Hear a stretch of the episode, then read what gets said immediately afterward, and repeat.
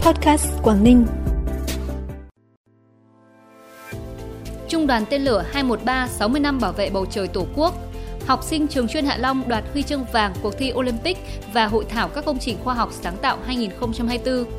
Xuất hiện đàn cá heo 30 con tại vùng biển Cô Tô là những thông tin đáng chú ý sẽ có trong bản tin podcast tối nay, Chủ nhật ngày 21 tháng 1.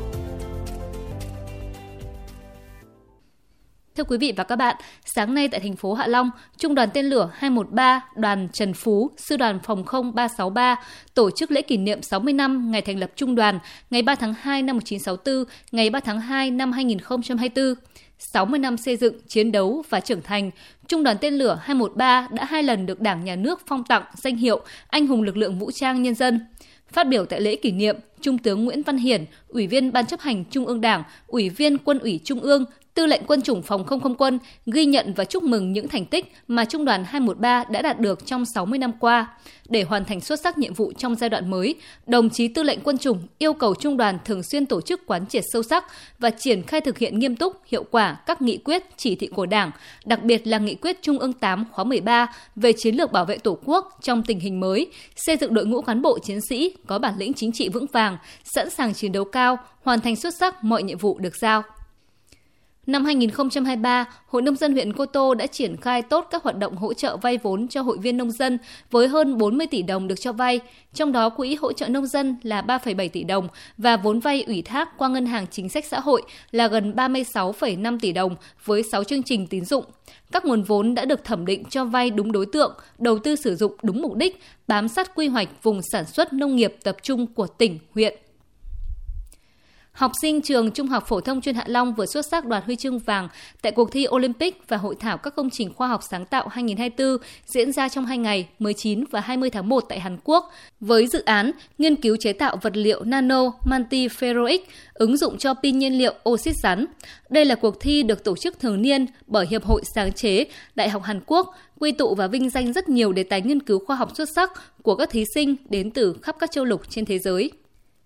Chiều 20 tháng 1, Công đoàn ngành Giao thông Vận tải Quảng Ninh đã tổ chức trao hỗ trợ mái ấm công đoàn cho gia đình anh Nguyễn Văn Trung công tác tại Công ty Cổ phần Xe khách Quảng Ninh. Hoàn cảnh gia đình anh Trung khó khăn, bản thân anh thu nhập thấp, vợ không có việc làm, hai con đang tuổi ăn học. Trước hoàn cảnh đó, công đoàn công ty và công đoàn ngành giao thông vận tải đã vận động hỗ trợ anh Trung 30 triệu đồng xây máy ấm công đoàn. Số tiền tuy không lớn, song đã giúp anh có thêm động lực để phấn đấu, gom góp vay mượn, xây được căn nhà, hoàn thành ngay trước thềm Tết Nguyên đán 2024. Bản tin tiếp tục với những thông tin đáng chú ý khác. Ngày 20 tháng 1, một đàn cái heo khoảng 30 con xuất hiện kiếm mồi tại vùng biển Cô Tô, tỉnh Quảng Ninh. Đây được xem là số lượng cá heo xuất hiện nhiều nhất tại vùng biển này trong vòng 5 năm trở lại đây.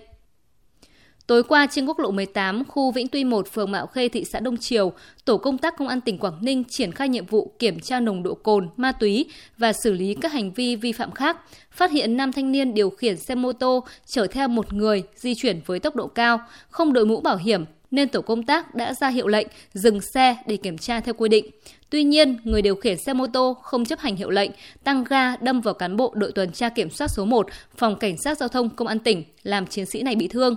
Qua kiểm tra, lực lượng chức năng xác định người điều khiển xe mô tô là Cao Hà Đức, sinh năm 1998, trú tại phường Thanh Vinh, thị xã Phú Thọ, tỉnh Phú Thọ. Kết quả kiểm tra không có nồng độ cồn trong hơi thở và chất ma túy trong cơ thể tổ công tác đã bàn giao đối tượng cho cơ quan cảnh sát điều tra công an thị xã Đông Triều để điều tra xử lý theo quy định. Công an tỉnh Quảng Ninh đã ra quyết định khởi tố vụ án khởi tố bị can và áp dụng biện pháp tạm giam đối với ông Hà Quang Vương, sinh năm 1962, trú tại tổ 1, khu 3B, phường Quang Hanh, thành phố Cẩm Phả, tỉnh Quảng Ninh, về hành vi vi phạm quy định về tham gia giao thông đường bộ, quy định tại Điều 260 Bộ Luật Hình sự. Ông Vương là tài xế ô tô bán tải đã gây tai nạn làm chết 3 người vào chiều ngày 12 tháng 1 tại địa bàn phường Quang Hanh, thành phố Cẩm Phả. Phần cuối của bản tin là thông tin thời tiết trên địa bàn tỉnh. Đêm nay tỉnh Quảng Ninh chịu ảnh hưởng của áp cao lạnh lục địa tăng cường. Từ sáng mai đến ngày kia 23 tháng 1 tăng cường mạnh. Thời tiết các khu vực trong tỉnh phổ biến nhiều mây, có lúc có mưa, mưa nhỏ, trời rét đậm, nhiệt độ giao động từ 13 đến 16 độ. Thông tin thời tiết vừa rồi cũng đã khép lại bản tin podcast tối nay. Xin chào và hẹn gặp lại quý vị và các bạn trong bản tin sáng mai.